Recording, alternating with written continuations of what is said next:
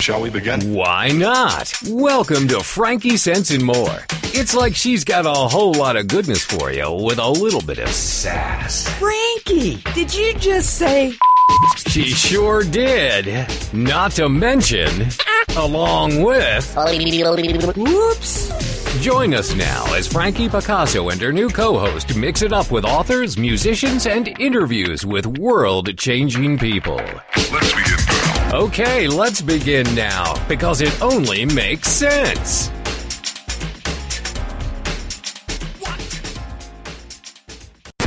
Shall we begin? Why not? Welcome to Frankie Sense and More. It's like she's got a whole lot of goodness for you with a little bit of sass. Frankie, did you just say? She sure did. Not to mention, along with.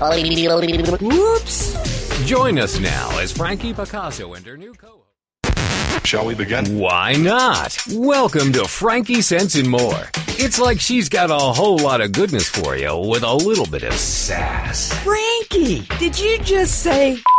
She sure did. Not to mention, along with. Whoops. Join us now as Frankie Picasso and her new co host mix it up with authors, musicians, and interviews with world changing people. Let's begin, pal. Okay, let's begin now because it only makes sense. Hello there, and welcome to Frankie Sense and More. I am your host, the unstoppable Frankie Picasso, and today I have as my co-host, as usual, Hello, Mr. hello. Frederick Bai. Hi, Bonjour. everybody. Bonjour. So I'm going to. Um, we have a wonderful guest. We have Dr. Andrea Libutti, who started the Autism Wellness Revolution to transform the lives of children with autism and their families. She's also the author uh, of Awakened by Autism, published by Hay House. And Dr. Libutti is also the mother of a son with autism, as well as being a board certified physician specializing in emergency medicine.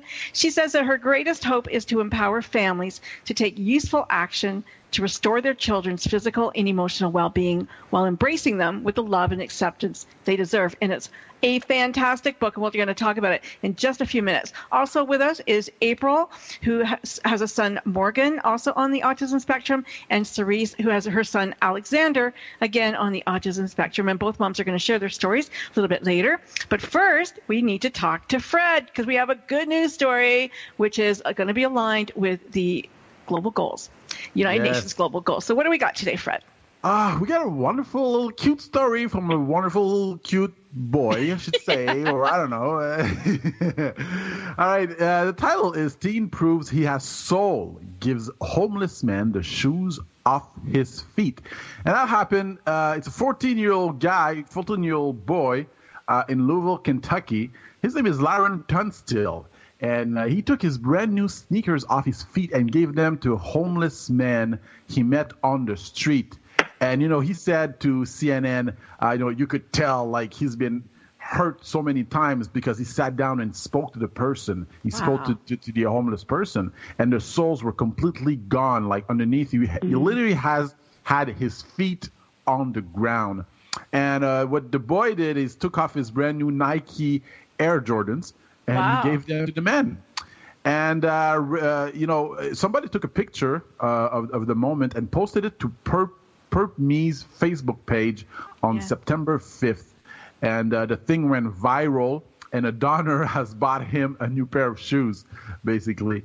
And uh, yeah, so it's it's pretty cool. You know, That's Me very is special. Yeah, especially when young young kids, you know, uh, usually they're kind of unaware sometimes. But here here's a guy walking down the street, sees a homeless guy, and literally gives him the shoes off his feet. That's amazing. Yep. Yeah, I love that. absolutely. Absolutely. Thanks. hey, that let's get on to the interview. Yeah. Um, well, we just as have, awesome. as I said, Dr. Andrea Libutti is with us. She is a board certified emergency medicine physician, and she wrote an amazing book called Awakened by Autism. And I have to say, I loved it. Welcome, Andrea. Welcome. Hello. Hi. Hi, Frankie. Thank you so much. I appreciate the input. I don't know if you were here when I introduced Fred. Fred's my co-host, and uh, we also have two other moms Hi, who are going to join us a little bit later Hi. in the show. Uh, really loved the book, and I have done a lot of shows on autism. I have to say through the years, and I was so happy to read that it wasn't a one size fits all. Yeah, yeah. It's so it's so the opposite of that, really. Like, you know, Yeah. all kids in general, but autism especially. You know, it, it you bring up a lot of topics in the book, and and one of them is is the idea of you know we are so socialized. And, and we're expected to act a certain way, and when we don't act that way, you know, we become embarrassed as parents, or we become uh, frustrated, and, and and thinking, and as teachers, no, we need this child to, you know, assimilate. We need them to be like everybody else, and even Right. even in the medical profession, you know, I I always had this kind of feeling that doctors are. Uh, are kind of tagged as, as being non-curious. Like they just you know just do what you're supposed to do. The drug companies come in they tell you what to give and you know you're a good little doctor and you do what you're supposed to do. You're not really supposed to think outside the box too much.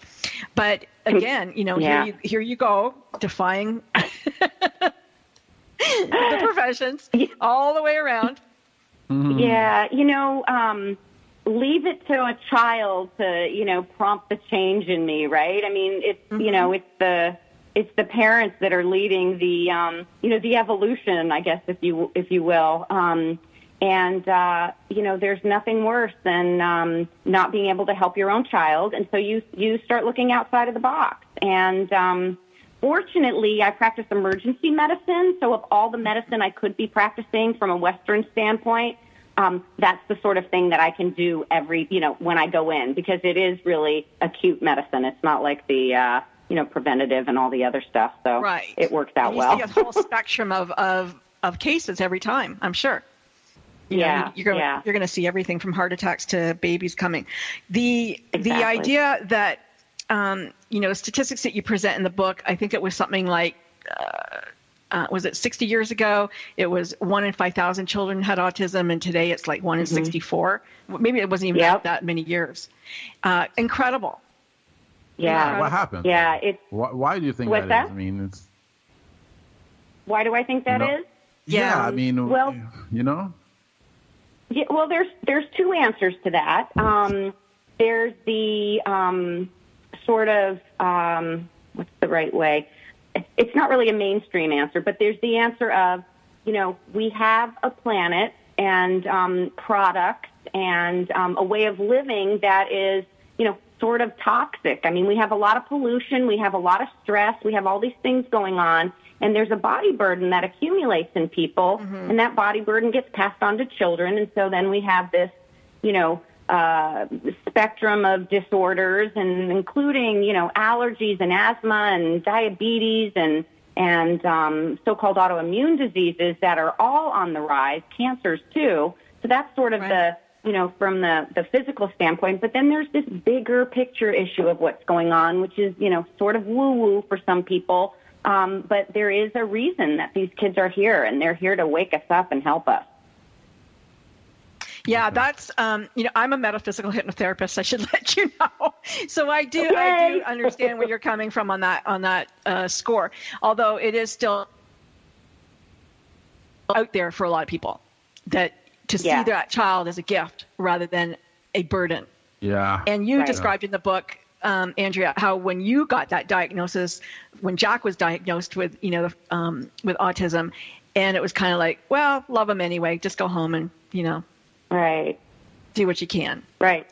Yeah, and, and it you was know, so it was- discouraging. You know, you're a new mom. Mhm. You're so discouraged by this, and I'm sure the other moms will will probably tell a similar story when they come on. So, what did you feel? You know, you and your husband talk. That what was that conversation right after? Oh, um, I don't think we spoke. I think I just cried and cried. Like I couldn't even like I couldn't I couldn't wrap my brain around what to do next. I literally just shut down for three weeks and I just cried. And I'd sleep and I'd wake up and I'd be like, oh no, I want to go back to sleep. And I just cry some more. And um, he got really scared. He was like, you know, I think I, I mentioned it in the book. He got really scared one night. It was like three in the morning, and I wake up crying, and he's like, "You gotta get yourself together. You gotta get a grip." You know, I had a newborn baby and Jack at the time, um, so it was, you know what, it was devastating. There's no doubt about it. You know, I can say that it's a gift now, but that took 10 years, maybe not quite 10 years, but it took a long time to get here, um, kicking and screaming. Um, but it was, it, you know, we, we want our kids to be healthy. We want to see them married. We want to see them, you know, going to college and, being happy. And, you know, that was sort of off the table when we got the diagnosis. It was like there was no way that was going to happen. So it was like really devastating. So I, I do not kind of discount how scary parents is feel. that in most of the cases that I've uh, read about, and I had, I don't know if you guys have seen um, uh, Life in uh, Owen You're, break, Suskind. you're breaking, Uh, Frankie. the movie about him, the documentary. Oh, sorry, the movie about Owen Suskind, who who um, had the documentary about him, anim- life animated, um, is that you have a seemingly normal child up until the age of you know 13 months or two years old, and then boom, they wake up one day and and they're gone, and so you don't even know if it's going to happen to you, and when it's going to happen. Right. Exactly. Yeah. It's um it's scary. It's scary for parents for sure. Yeah. So is there are there's no warning signs that you know something's going to come down the line here? Uh, what should we look for? Anything? Well, you know, there, it, there's not so much warning signs, but there's definitely, um, you know, there's genetic familial patterns that sen- tend to be red flags for us, um, you know, as practitioners to say your your child might be at risk. So, you know, the best thing to do is, you know, if you're thinking about having a baby, is, you know, trying to find out what these things are, and it really has to do with, you know, the immune system. Um, being um, hypervigilant. So families that have long histories of, you know, asthma and allergies, um, you know, uh, eczema, things that show that the immune system, you know, is sort of out of whack. Those are strong, um, you know, strong indicators that, you know, be on guard. You know, be on guard because there's um, they're going to be much more likely to um, take environmental insults, um, you know, um, poorly. I want to I want to talk about all the body systems and, and what you went into the book about you know how everything you know what is one is compromised and how it works on the other. We're going to go to a, a commercial break. I think what in about a minute, thirty seconds. Okay, So, thank you for that, Karina. We're going to go to a commercial break in thirty seconds. But when we do come back, I definitely want to talk about uh, our bodies and what parents can do to you know help control or, or help eliminate some of the things that these kids uh, find disturbing the allergies maybe that they're that they have and uh, what we can do to recognize and, and help them we'll be Sure. right back don't go anywhere We're just getting warmed up. Frankie Sense and more will be right back after we pay the bills.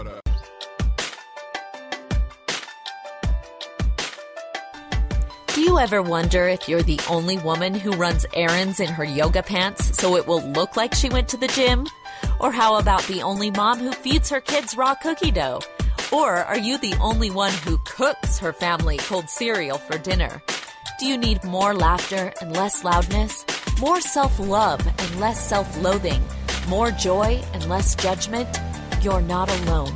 Come to the living room, a place where we get comfy, candid, and confident together. Come seeking sanctuary and leave feeling renewed. We're saving a seat for you. Give yourself some living room today.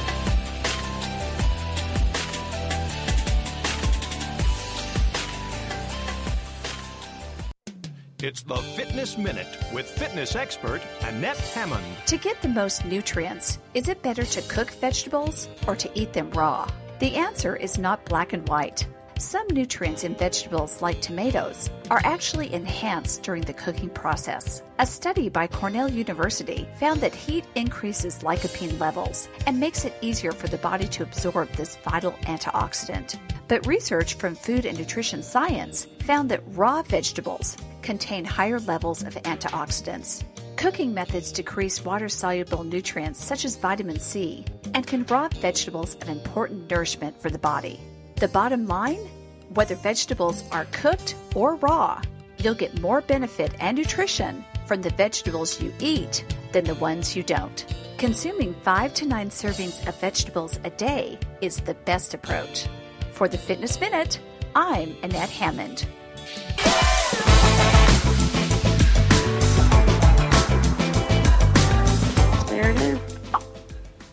And we're back. Thank you for sticking around. I am Frankie Picasso. This is Frankie Sense and More. Frederick and I are talking Hello. to Dr. Andrea Libutti right now, and her book again is Awakened by Autism. She is also uh, she started the Autism Wellness Revolution, and uh, that's something interesting. Now, one of the one we, we were talking about allergies and systems and body systems that Mhm. uh, break down, and in the book you talked about, you know, if, if a child is walking on their tiptoes, that that could be associated with what body system?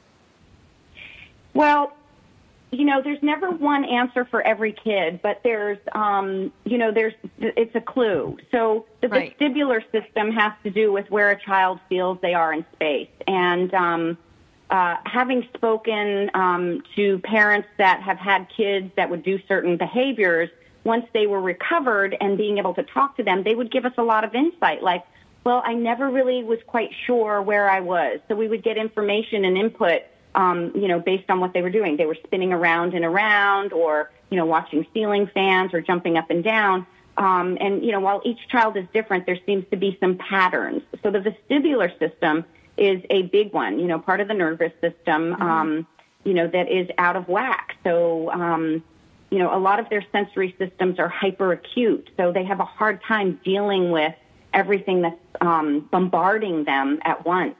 Um, so a lot of their Let- let- behaviors are aimed at soothing the bombardment from all, you know, from their five senses. Let me ask you this. Let me let me ask you this. How does you have a very, you have a very holistic approach to Mm-hmm. autism?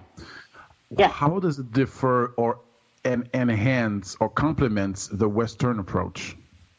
You know what I mean? or Well, you know what? There's not really a, a, a Western approach to autism, other than Okay. um, there's there's one drug that's FDA approved, and that's risperidol, um, and that's an antipsychotic drug. And you know, there's no doubt that um, there's um, a use for it um, for some people. Um, and um, you know, there's the behavioral intervention therapy. That's sort of it. So um, probably, um, you know, one of the reasons that I developed my holistic, um, you know, bag of uh, of goodies and, and therapies is because there wasn't anything um, that Western medicine was giving me. So, um, you know, really looking at um, what are some safe, efficient things that um, you know will help me help my child. Um, you know, all leads back to Mother Nature mostly. Well, one thing about you is that you are in a position to meet all of the people that you needed to meet, all of the research that you did. You could go and meet that research scientist, you could go and meet that doctor, and you did it. Like you were diligent about, you know, anything and everything, I will try it. And it Yeah. worked for a few minutes and, and then it didn't work anymore. And that has to be really frustrating because you think, oh, yeah, I'm onto it now. Oh, no, now it's back to normal again. Oh, so you did oh meet somebody who, who became your mentor. Can you tell us about Yeah. him? Yeah, Sidney Baker. Um, he was one of the, the founding fathers, so to speak, um, with Bernie Rimland and Jon Pangborn. Three guys back in the, hmm, I want to say probably the late 70s, early 80s, that um, formed the organization called Defeat Autism Now, or DAN. Um, they were very big and active up until a few years ago, um, doing conferences, one on the East Coast, one on the West Coast, where parents could come and learn about all the biomedical treatments um, and science behind, um, you know, some of the um, uh, impaired, you know, immune system, central nervous system, digestive system. So Sidney Baker just happened to live one town over from where I was living, and um, you know, I took Jack to him. He was the first person I I took him. Um, I took Jack to after the developmental neurologist that we saw, and um, he just took me under his wing. He said, you know, come on, sit down with me. We'll see patients together. I'll teach you everything I can. So I learned a lot about all of the um, physiology of, you know, we call it the biochemical train wreck, all of the things that get um, derailed um, when when kids with autism, um, you know, manifest autism. So it was really, um, he's still a good friend, a very dear friend to this day. Um, you know, Sidney Baker, yeah, he's been wonderful. He's still in practice. Now What you is- even sorry, Fred. I just want to yeah, mention sure. she she even implemented a hyperbaric chamber in her home, which cost you like twenty thousand dollars, and it seemed to work for a little bit. You know, You're a mom. That's- hey, I would do the same thing. yeah, yeah. I did. I found a way to get that chamber. I found a, a, a credit card that I could have a twenty thousand dollar limit on, and I put it on Yep. there. Um, God bless Wow. you. you know, those, you know, it's it's understandable. People, you know, the, all of these things that I tried worked beautifully for some kids. They really did. So of course, how do you know? We don't know because everything was so new and experimental. And as long as it wasn't going to hurt my child, I was like, okay. Um, you know, I knew enough about hyperbarics just from being an emergency medicine doctor, understanding how you put, you know, divers that gets the bends in, and I knew enough that it was safe. But yeah, I I definitely tried. I don't want to say everything, but close to everything. Um, and yes, when we did the hyperbaric chamber, there was something profound that happened to my child in a positive way. And I think, again, I mentioned it in the book where, you know, that forlorn look where he wouldn't look at the camera, he looked through the camera, just kind of sad look on his face. He started smiling within three weeks, like smiling ear to ear. I have those pictures, you know, up in my house because they're just so beautiful and he's so connected. And it sort of faded away then. And it was just like, oh, you know, what did I have that I don't have now? What did I touch on that I just lost? Um, So it was bittersweet. Yeah. What is what is the difference between autism and mental retardation? Um, completely different. So um, I'm not an expert on mental retardation, but the interesting thing about autism is, you know, even the seemingly severely affected kids, like the nonverbal, like profoundly labeled autistic, many of them, I can't say all of them, but many of them, many, many of them are actually intellectually intact. So they have this disconnect between their intelligence and their brain and what their body will actually do. It's almost like there's, you know, well, we sort of know now there's, you know, layers of toxins and things that are kind of blocking their brain from talking to itself. So, so many kids with autism have these very, um, uh, genius like skills and abilities. And I'm not just talking about like savant skills, but, but, you know, profound areas of intelligence, whether musically, artistically, um, mathematically, visually, um, where, you know, mentally retarded, um, you know, either um, some sort of a, a chromosomal defect where, um, you know, the, uh, the ability, um, you know, for the IQ to go up is not really existent, um, versus um, a child with autism who's sort of trapped inside probably a very intelligent brain. Um, so that's really important, and that's one of the reasons that I'm so invested in doing this because I feel like there's all these trapped, intelligent minds out there stuck in these autistic bodies, so to speak. Um, and there so are. And then what's so difference. interesting is that they they've checked out for a little bit. They're in their world, but then sometimes they come back into our world, and they're just like they just go. It's like you know Yeah. they run right, Yeah. and they're just like Yeah. everybody else again, which is really incredible. Yeah. No, Fred's going to be a new dad. We know that. Ah. Yeah. So, but one of the things that you said in your book, um, Andrea, is is about the um, the placenta, the, the afterbirth. You know, in the placenta, they're, they're finding like what, like 260 different toxins or something. Like they're doing tests on it, and and that's you know just the chemicals and the water and the and the Mm-hmm. mercury and all that stuff that we inhale from pollutants.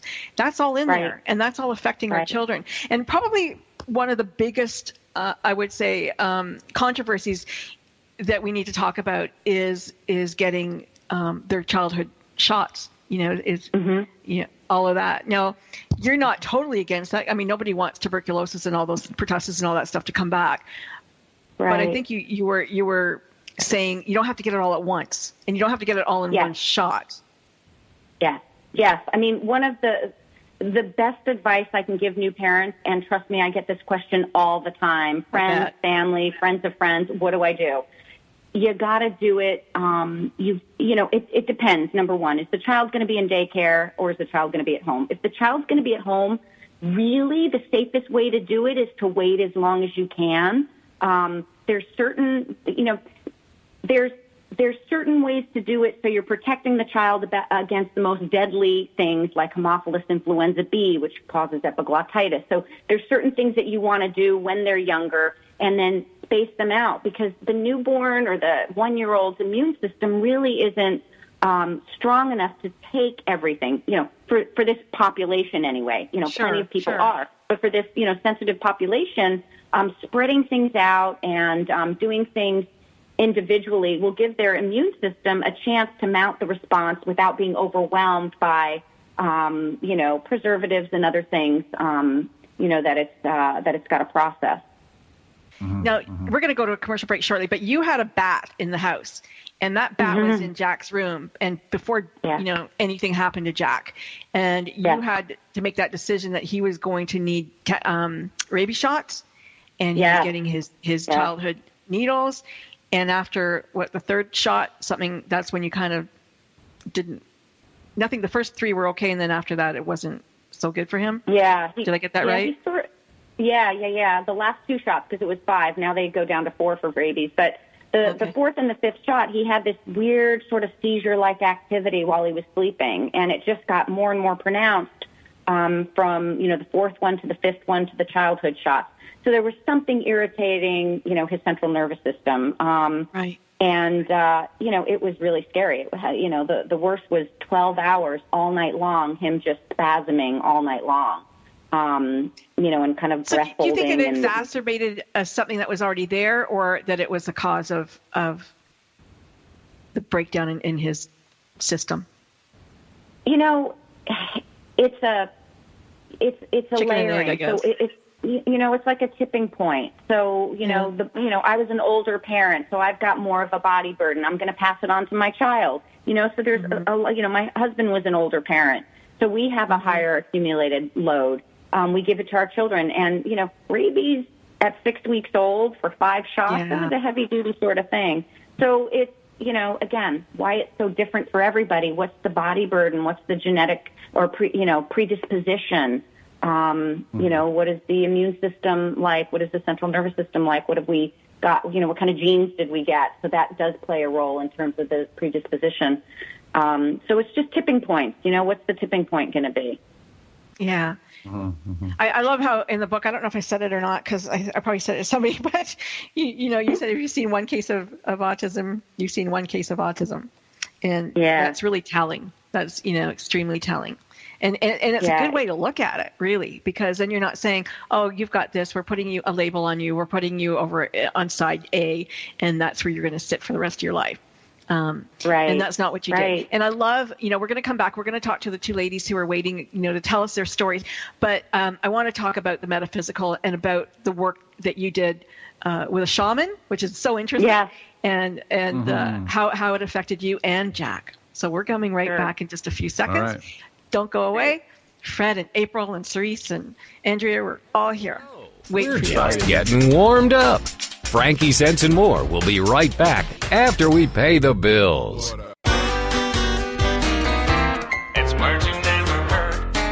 Years ago, some fishermen off the coast of Italy discovered some pottery along with fish in their nets. Divers were called out and discovered an ancient Roman ship whose galley, or caboose, a nautical term for kitchen, was extremely intact. Some of the food uncovered on board was pickled fish, wine, oil, and grain used to make the ship's biscuits, otherwise known as dandy funks. It is thought the 2,000 year old boat was probably on its way to Spain when it sunk and was covered by layers of mud, baggy wrinkles and all. Baggy wrinkles are another name for the ship's ropes. The mud protected the ship from wear, explaining why the leftover food on board was still in such good condition. We land lubbers may not be familiar with leftovers on the sea, but we are familiar with leftovers in our kitchen. It's words you never heard. I'm Carolyn Davidson, and you can have fun challenging your words you never heard vocabulary with my free app, Too Funny for Words. It's words you never. Did you know that having one hand in your pocket is considered arrogant in Turkey? My husband and I felt like goostrum noodles when this was pointed out to us while we were visiting in Istanbul. A goostrum noodle is a foolish person. What is seen as common behavior in one country is frequently considered bad manners or rude in another country. For example, while most Americans sit in the back seat of a taxi, in Australia, New Zealand, Ireland, Scotland, and the Netherlands, to sit in the back of the cab when the front passenger seat is available is considered rude. In Japan and South Korea, tipping is seen as an insult. And in China and India, it is considered greedy to tear into a gift in front of the giver. What's another word for a person with bad manners? A snert. It's words you never heard. I'm Carolyn Davidson, and you can have fun challenging your words you never heard vocabulary with my new app, Too Funny for Words.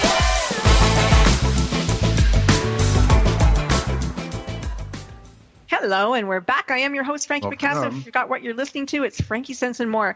And now we're going to meet two moms. April Roga, uh, her son Morgan, age six, is on the autism spectrum. And Morgan is nonverbal. He's delayed both de- developmentally and cognitively. And she is going to tell us her story. April, tell us your story. Hi, April. Hi. Welcome. I'm so happy to be here. Um, actually, my journey started early on. I was one of those fortunate moms who uh, noticed, even though he was my first and only child, and I started late. I know you guys were talking about starting late in life. Um, I think I was like 36 when I had him. So, Okay. um, yeah, I didn't even know what was normal for an infant and what wasn't, but my mom was pointing out, as moms do, all of these things that he wasn't doing that he should be doing turning over, holding his own bottle, pulling himself up.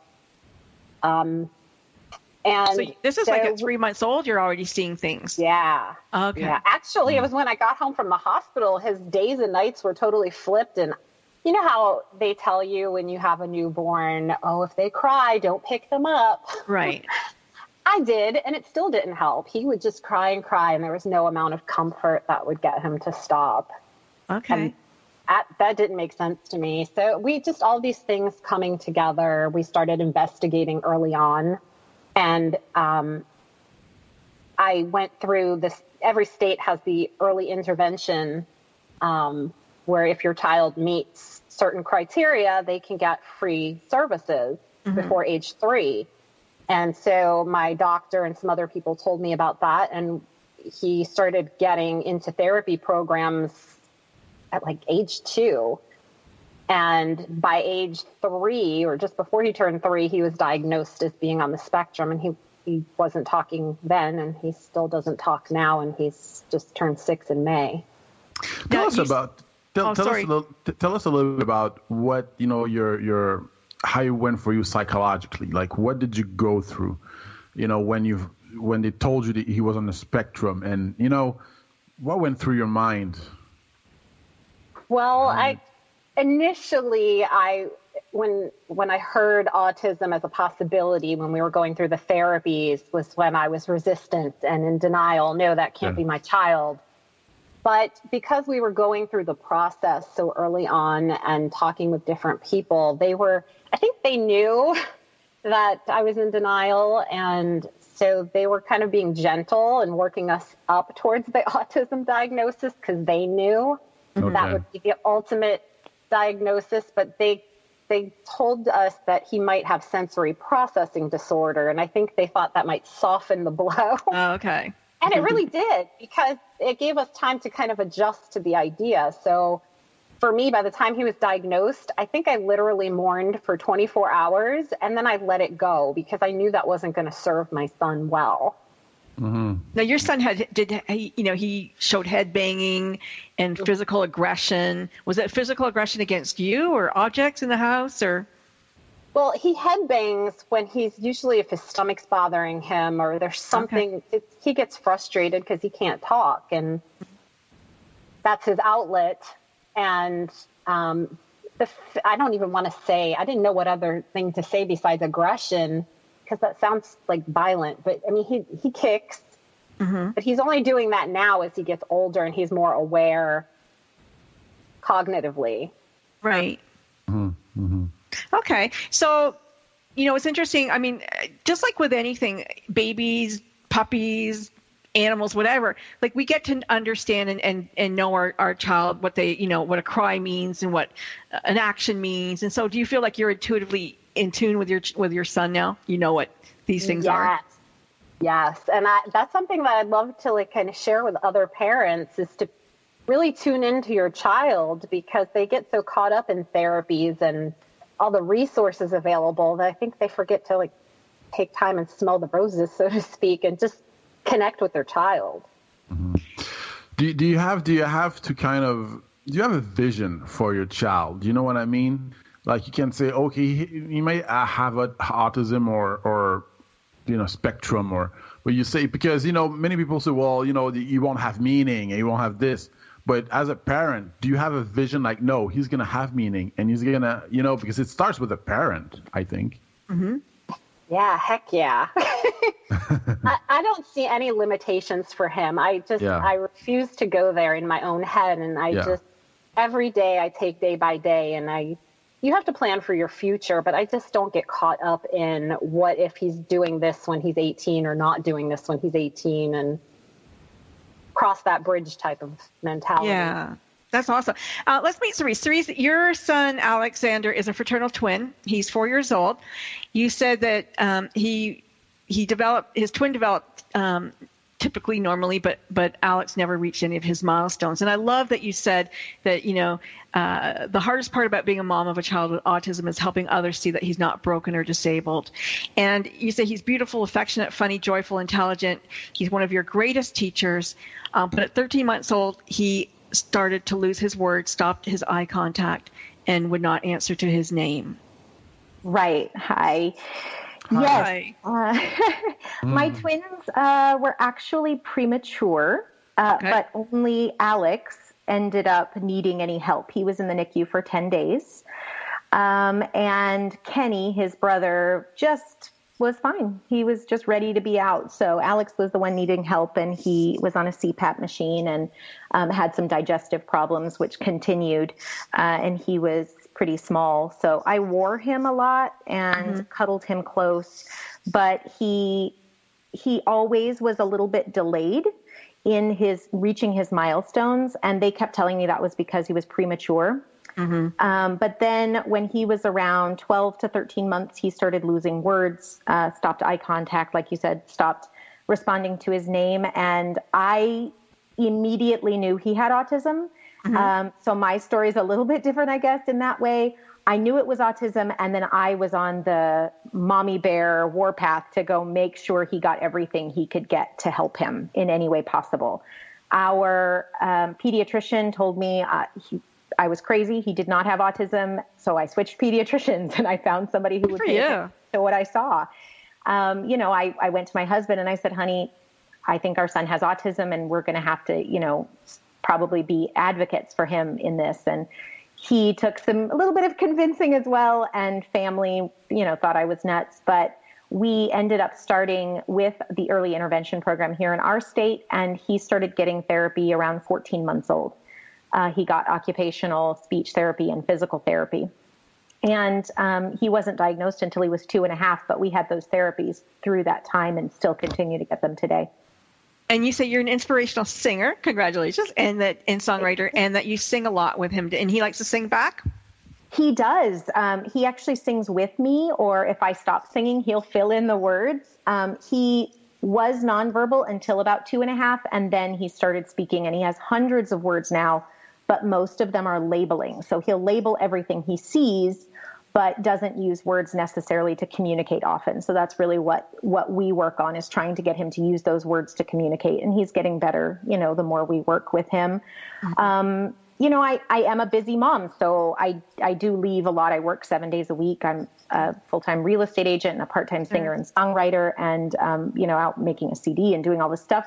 But uh, I'm grateful that I get to rearrange my schedule the way I need to for his therapies to make sure that he gets everything he needs. Uh, which you know, he has 42 hours a week of therapy, so we we really have to, you know, kind of work our schedules around that and make sure he's getting everything he needs.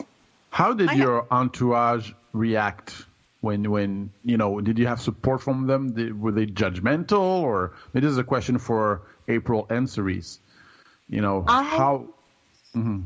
I would definitely say that people took some convincing because I think I saw subtle signs before anyone else saw them. And to most people at 13 months old, him rocking and, you know, sitting with a toy wasn't as odd as I thought it was.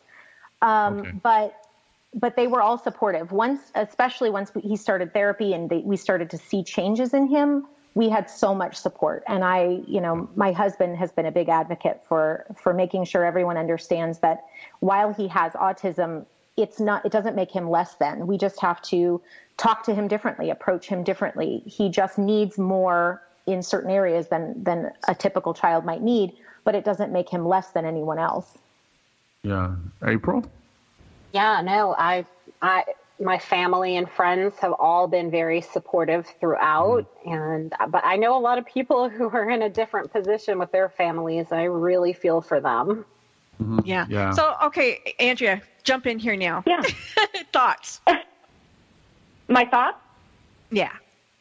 Um, you know, I love, love, love, Therese, your um, attitude. Um, you know, it's it's not many parents that have the you know no limitations attitude. That's like what I'm trying to help parents come to. So, yay that you're that kind of parent, and um, you know, uh, looking at these kids as um, you know differently abled. Um, you know, while some parents say, well, that's great, I still want a normal child. If we look at them differently abled without limitations, we just have to understand there's way to, there's ways to support them and help them in the best ways we can. But then there's this other part of them that can be cultivated and, um, you know, um, brought out. So they have these strengths that we don't even know about yet. And, um, you know, no limitations. I don't know. That just kind of stuck with me. That's just such a beautiful way to think about these kids.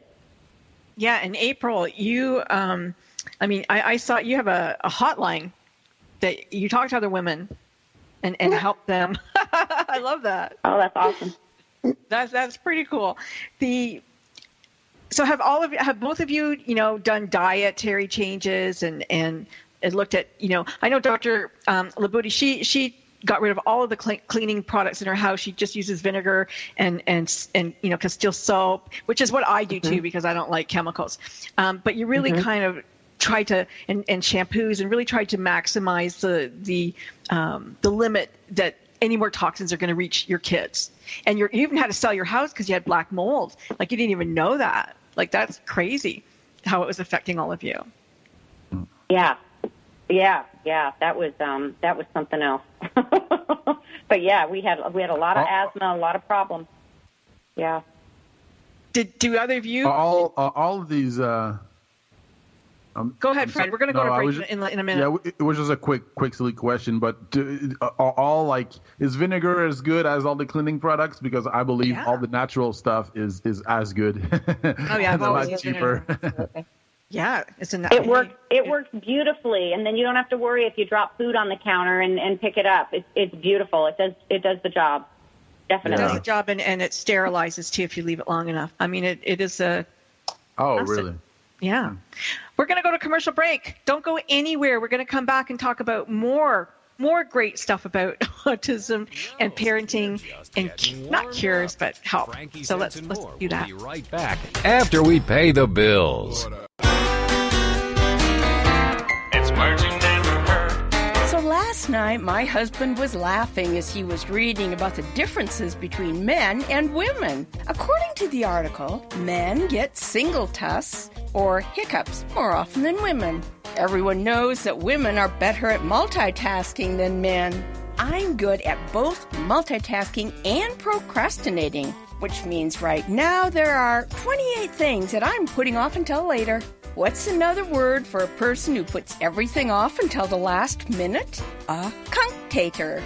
Women blink nearly twice as much as men, and while men can read smaller print than women, women can hear better. In fact, when a woman says, What? She heard you. She's just giving you a chance to change what you said. It's words you never heard. I'm Carolyn Davidson, and you can have fun challenging your words you never heard vocabulary with my free app, Too Funny for Word. It's the Fitness Minute with fitness expert Annette Hammond. It's a fact that working out for 30 minutes a day will improve your health and make you feel oh so good. But if you are on a quest to lose weight, you should be looking to exercise aerobically for 45 minutes to an hour. I know that may sound daunting, but it's really not. You don't have to kill yourself to keep your heart rate up for 45 to 60 minutes. I know people who put their iPod on and walk for an hour a day. Consequently, they are losing weight, increasing their energy, and feeling great. On the other hand, if you're like me and want to maintain your present weight, then 30 minutes of cardio a day is perfect. The benefits of cardio exercise are vast, and even if you're not trying to lose weight, it is necessary and vital to your health. So schedule in your cardio exercise six to seven days a week and watch your health, energy, and outlook on life improve. I'm Annette Hammond. Oh, we're coming back now. Okay. Mm-hmm. I think we're back. I barely heard my tunes, but I think we're back. And I am Frankie Picasso. Frederick Bai is my co-host. We are listening to Frankie Sense and More, and more good things on about autism. Um, Dr. Andrea, we I wanted to talk, touch touch base now on, on the spirituality aspect. You you went and visited a shaman. You looked at alternative therapies, and it's interesting because it really you know when you connect with the higher self and, and people I think are are knowing what that means today more and more. Um, you know, you wanted to heal yourself, and I, I think that, that these children, they because of their hypersensitivity, they do respond to energy. They do feel energies, and and so when you are in a better space, I think they're in a better space. So, you, did you notice after your own uh, therapy, let's say, um, with a shaman, and you did, and you took Jack too to the shaman, but with yourself, did you notice that he was different when you came back? Different? Yes, and um, you know, one of the you know, this is an ongoing work in progress. Um, as you know, we all try to um, you know um, get rid of some of our baggage and sort of raise our vibration, so to speak. Um, but you know, all kids pick up on things, and kids with autism are hypersensitive, so they really pick up on things. And I think one of the most important things that a parent can do is you know, work on themselves, get rid of the fears, get rid of the limiting beliefs because, um, They feel you know, that. let's face it. What's that? No, I just said they feel that. I guess. Mm-hmm. Yes, definitely. And they're going to be more willing to participate in this world when it feels safer and it feels more comfortable and it's less judging and it's not fearful. Um, so, you know, coming from that place is super important um, as a parent. And it happens, you know, as time goes on. It's like it's just my son is the perfect barometer of everything that, that I'm evolving to. He really is. That's that's incredible. So the first time you went to see a shaman, do you want to share that story? Oh, sure. What she, what, Um, that's a great story. Yeah. So this was um, this was a shaman that we found in Vermont after reading The Horse Boy, which is a story by Rupert Isaacson with his son. They were looking for shamans in Mongolia to heal their son, and so I found the shaman in Vermont, and we went up there, and um, you know. We met with her. She did some things in the office, and it was like, okay, well, I'm going to come to the place that you're staying. This is what she's telling us, and I'm going to work on your son while he's sleeping. So shamans work with like soul fragmentation and and different things with you know splitting of the soul and personalities and stuff. So she's with Jack doing things for a couple of hours, and she comes into the kitchen and she sits with us, and she tells me something that really changed my life. Um, so she she she looks at me and she says, "Your son is in a constant state of trying to return to the ecstasy of death." And that was really disturbing to me at the time because I didn't I didn't have any sort of spiritual um, understanding, and things just unfolded within the process of the year. I don't know if you guys remember Jill Bolte Taylor and my stroke of Yeah. insight. Did any of you guys, you know, Yes. she she has this experience of being in this euphoric nirvana, and that's what the shaman was telling me about Jack. Like he's in this place of of striving for that euphoria and nirvana. And um, you know, fast forward a year, looking at all these you know near death experiences and that same sort of pattern happening, um, it sort of opened me up spiritually to um, the bigger picture. You know, I've always believed in God and had a relationship with God, though I wasn't raised in an organized religion specifically.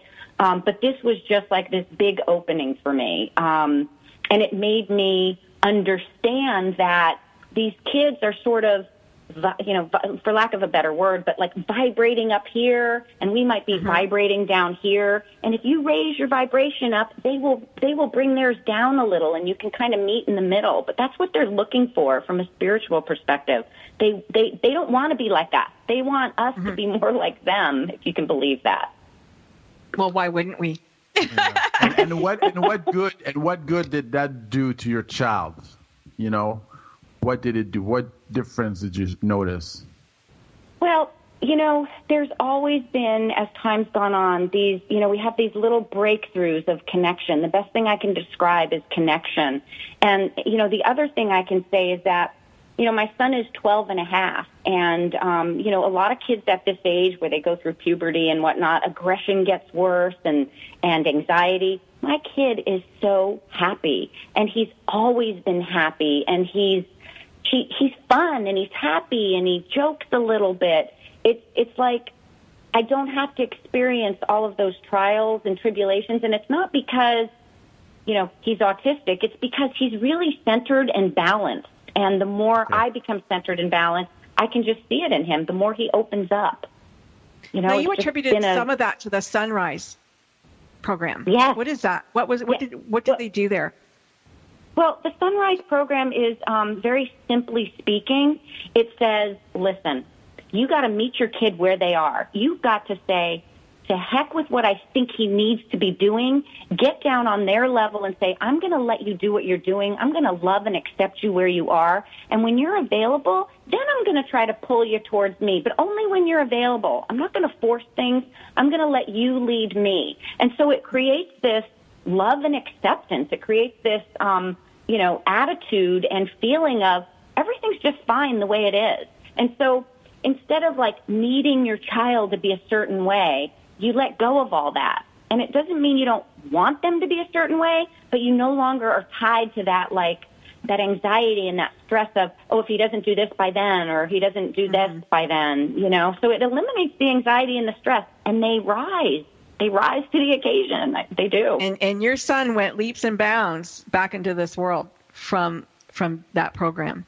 Should, shouldn't Oh we be like gosh. this with all of our children? Like, Yes. not just autism. Like, I Yeah. agree, Fred. Yeah. We should. We should Yeah. celebrate them who they are. And it's this this you know problem about the socialized world. We're so concerned about Yeah. how people think and what what you know they're going to think about you as a parent and your child's acting a little bit strange or different. Uh, We should celebrate their strengths. You know. how, how how did uh, how did it uh, make you a better doctor? Um, you know, it's not what you would think. At least I don't think it's what you would think. Um, what, you know what? One word. I have so much more compassion for people. I do not look at people, I, like, I don't get that, you know, oh, they can't help themselves. Oh, you know, um, uh, I, I, you know, the best way to describe it is I just have this I, I look at people and I see the struggling and I see the pain and suffering that we all go through on our in our own on our own journeys, and I just I just have like a hundred million times more compassion for everybody that I meet in the hospital. I, it's it's the most profound thing, and it makes me so much happier. It makes patients happier. I just have a different relationship with my patients now.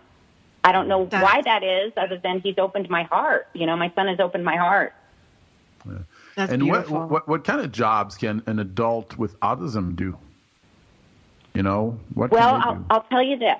I think that the jobs that, that people with autism, I don't think they necessarily exist yet. I think they're special talents and abilities, which we are just starting to discover, um, are, are, are going to require new fields and new industries. You know, I just wrote an article in the Huffington Post about this. Like, I just discovered that my son has a visual spatial aptitude in the 99.9th percentile.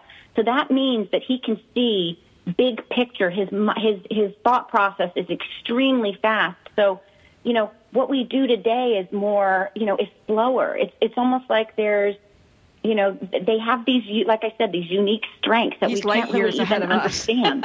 Yeah. yeah, and, Yeah, and so I think catch up that new things are yeah, new things are gonna are gonna crop up. Um, so I don't want to pitch them pigeonhole them into you know computer science Yeah. and engineering because a lot of them will be good at that, but some of them are so musically and artistically um, brilliant. Um, so I think you know the sky's the limit. awesome. I do. Yeah. So there's a there's a um, a convention or, or I'm sorry a video uh, summit, a spiritual video summit. Who who- who was going to do that? Yeah, yeah, yeah. In November? So, um, I yeah, I was approached by a physician in Texas who has a 12 year old son with autism. He's like, I have this dream of doing this autism spirituality summit so we can get you know people together that talk about like the bigger picture of what these kids are here here for. Um, so we have a, a lineup. Um, of 20 speakers, including Rupert Isaacson, who wrote The Horse Boy, who prompted me to go see The Shaman. um, But we have this, um, you know, speaker lineup to talk about some of these bigger picture things, but also to talk about what parents can do to help their kids now. Because talking about all that sort of esoteric stuff doesn't help parents in their day-to-day challenges. So it's sort of a combination. Um, so people can begin looking at things differently and stop seeing it as such a limiting, tragic sort of thing. Um, but yeah, November 5th to 14th, it'll be aired for free um, over 10 days. Oh, that's awesome. Um, how can we find out about it? Just go to your website? Um, yeah, you know, um, my website is just my name, AndreaLibutti.com. People can sign up for my newsletter. They'll get information that way, or they can just wait and see. I'm going to post some things probably in the next two weeks um, to let people know. It's called Awaken to Autism Summit. Nice. Now we've only got a couple minutes left, um, but April or Cerise, did you, either of you have a question for Dr. Libutti? I don't have a question right now, but I want to say that I'm very excited to read your book and go to your website and find out all the things you do and follow you forever because you sound wonderful. well, and vice versa. vice versa. I was going to invite her to move here to Tennessee so that I could tap into her brain on a daily basis. Oh, that's you, great. You got my email address. You can tap in away. I'll be happy to help you in any way I can. yeah. Did you guys get, get her email? Yeah. Yes, I. Yeah. Perfect. Okay. Wonderful. Yeah, well, I, I just want I- to my thank pleasure. you again for changing the uh, the shape and and you know the lens on on how parents and everybody else, you know, grandparents, other people can look at at uh, these kids with autism, and and just like Fred said, all of our children in general, you know, to really individualize them instead of trying to make them part of the group and celebrate their uniqueness. And I think, you know, when we do that, uh, and, and we start to do that with one another as adults too, you're going to see a different society. You're not going to see bullying anymore because there's no need for it. You know, Yeah. all that fear will be gone.